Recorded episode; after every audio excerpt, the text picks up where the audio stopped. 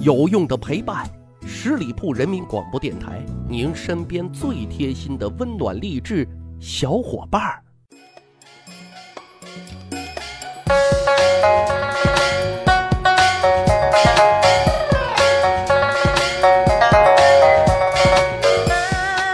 去扒历史，增长见识，密室趣谈，我是大汉。应该说，我们这一代人都是在温暖的环境当中长大的祖国小花朵，缺衣少粮、大风大浪，确实经历的少，见的也少。所以啊，一遇见烦心的事儿、不顺的事儿，就开始假装怀疑人生。最近呢，就有人调侃啊，这个猪肉贵啊，贵到开始怀疑人生啊。但是经历过大场面的老江湖，如果面对这些问题，肯定只会微微一笑，告诉你啊，这都不是事儿，因为啊不够刺激。那什么刺激呢？在古代啊，最刺激的莫过于皇权的争夺了，那可真是血雨腥风，胜者为王，败者为寇，脑袋都是直接系在裤腰带上的。所以这么看来，能坐在皇帝宝座上的大都啊。是老江湖，但是各位啊，您知道还有比老江湖还要老江湖的吗？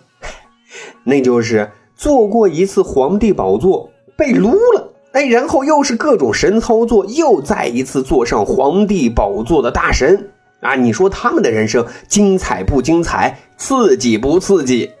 其实纵观整个历史啊，登基两次的皇帝还挺多，比如说司马衷、李显、李旦、朱祁镇等等啊。但就整个心路历程啊，这个波折起伏、刺激惊险的程度等等啊，我个人觉得李诞和朱祁镇那绝对是扛把子的啊。所以说要怀疑人生，我觉得这俩兄弟一定是最怀疑人生的。咱先聊聊唐睿宗李旦，他这一生才叫大风大浪、大起大落啊。因为本来啊，皇帝宝座跟他八竿子都打不着，他只是唐高宗和武则天第四个儿子，前面还有老大、老二、老三排队等着继位呢。可是那命运就这么神奇啊！老大李弘年纪轻轻却英年早逝啊，一说是自己的亲妈武则天给谋害的，另有一种说法就是说体弱多病，早早呢就退出了这个竞争的行列。等待继位的老二李贤更惨。太子呢，当的好好的就被他妈给废了，最后是流放被逼自尽。接下来就是老三李显，李显也是两次登基的，第一次是老爹传位给他，他也想大展宏图啊，可是亲妈武则天不让啊，嘿，于是呢就给废了。虽然说后来武则天啊把政权要还给李唐啊，李显第二次登基，但是他却命送韦皇后的毒手，结局啊不是太好，所以呢不能算是老江湖啊。接下来就是这个老四李旦的逆袭呀。其实李旦第一次做皇帝啊，内心没有兴奋，没有激动，只有不安、忐忑，因为前面的大哥、二哥、三哥那都是活生生的教材呀。顺母亲者活，逆母亲者只有死。所以啊，他隐藏自己的抱负，隐藏自己的志向，隐藏自己对权力的渴望。而是啊，非常甘心的看自己的亲娘脸色行事，亲娘指哪他打哪，亲娘让我做啥我做啥。最重要的是啊，他知道自己的亲娘想要什么啊，就一个劲儿的造势，最终成功的把皇位啊还给了亲娘，而他自己也心甘情愿的由皇帝再一次被封为太子。各位说说啊。这是何等的生存哲学呀！这李旦第二次登基情节啊更曲折。亲娘武则天决定要把政权还给李唐的时候啊，李旦是太子，应该说是第一继承人。可是那时候他三哥李显回来了，哎，他呢就有意退让啊，最终让李显啊再次继位。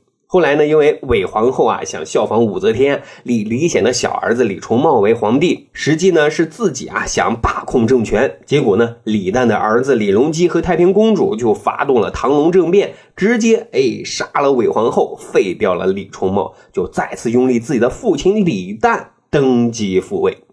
可是没多久啊，李旦就发现这个皇帝宝座啊太危险了啊，太多人都觊觎这个位置了。这边儿子李隆基刚掐掉太平公主的皇帝梦，哎，自己呢就赶紧啊宣布退位，让给儿子李隆基，自己呢是悠哉乐哉的啊当上了这太上皇，哎，就这样他成了这样一个皇帝。就说他这一生啊，两次登基却三让天下，一让母亲，二让哥哥，三让儿子。你说他的人生刺激不刺激？精彩不精彩？但是啊，咱猜测啊，李旦内心的独白可能是这样子的：皇帝宝座也就那样，挺硬的，还硌屁股啊！你们谁爱坐谁坐吧啊！这是多么痛的领悟啊！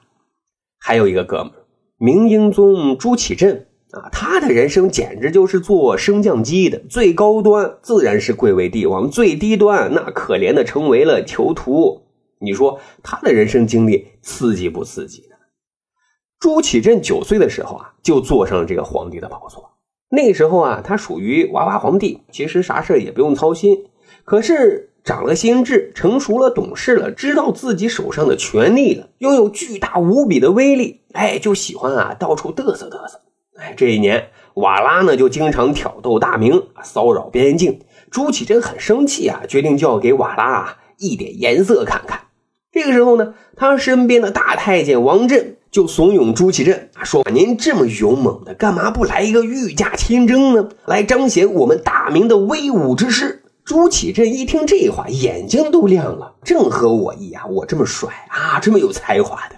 于是呢，他就不顾群臣的反对啊，毅然决定要御驾亲征啊，教训教训这个边塞的小子。可是这个准备工作实在是啊太不扎实了啊！朱祁镇带领的大军刚来到大同的时候。发现啊，横尸遍野，再加上供给不足，这支部队啊，又是一支预备役部队，所以啊，军心特别的不稳。朱祁镇也觉得，原来御驾亲征这么辛苦啊，一点也都不好玩啊，所以就有了撤军的意思。但是呢，就这样灰溜溜的回去，那也太没有面子了吧。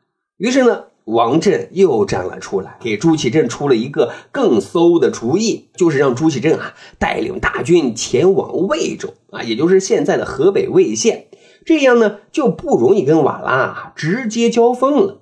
但其实这里啊还有王振的一个小九九呢，那就是王振是魏州人，他跟皇帝一起回魏州老家，这比衣锦还乡还要光荣啊。可问题啊坏就坏到这儿。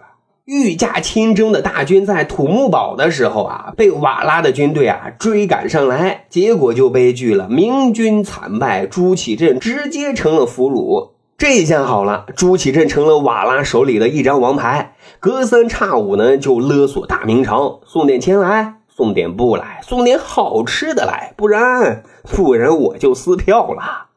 刚开始这招还挺好使，瓦剌呢也很高兴，可是。越往后啊，他们越发现勒索的东西啊越来越少。哎，一打听才知道啊，人家大明朝换皇帝了，朱祁镇的弟弟朱祁钰已经登基为皇帝。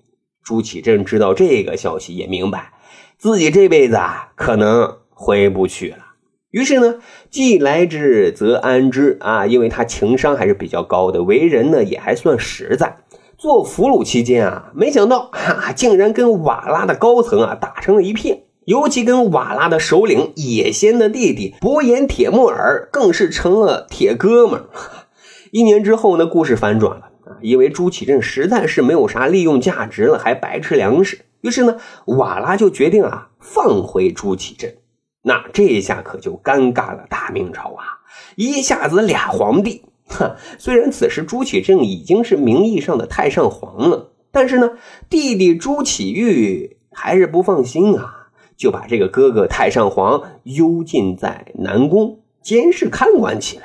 这日子呀，比在瓦剌过的更酸爽。哼，朱祁镇以为啊，自己这一回是真的、真的、真的玩完了哈，但是啊。命运会在你最绝望的时候啊，给你生机。在被幽禁的第八个年头里啊，朱祁镇又坐上了升降机。这回啊，他按了一个上升键，哼哼，于是又回到了权力的巅峰。因为弟弟朱祁钰啊重病不起，原来的重臣呢就再次拥立他登基为皇帝了啊！真是天道好个轮回呀！不过朱祁镇可能是心脏不好啊，因为他的经历啊就像过山车啊，起起伏伏，太刺激了，所以啊，三十七岁的时候就结束了自己的生命。如此说来啊，明英宗朱祁镇三十年的人生前后啊两次在位。共计呢是二十二年的皇帝，一年的俘虏，八年的幽禁，这人生经历啊，够酸爽，够丰富，够跌宕起伏，也是没谁了吧？好，这就是咱今天要讲的，不要怀疑人生，因为咱的人生啊，没有人家的刺激呀，所以啊，没事儿多想开一点。咱还有一个趣吧历史的小分队，如果您对历史边角料很感兴趣，欢迎大家关注十里铺人民广播电台的公众微信账号，然后回复数字一就可以添加大汉的个人微信。经过简单审核之后呢，大汉就会邀请您进入这个小分队当中，咱就可以谈天谈地聊历史段子。本期节目就是这样，感谢您的收听，咱下期再会。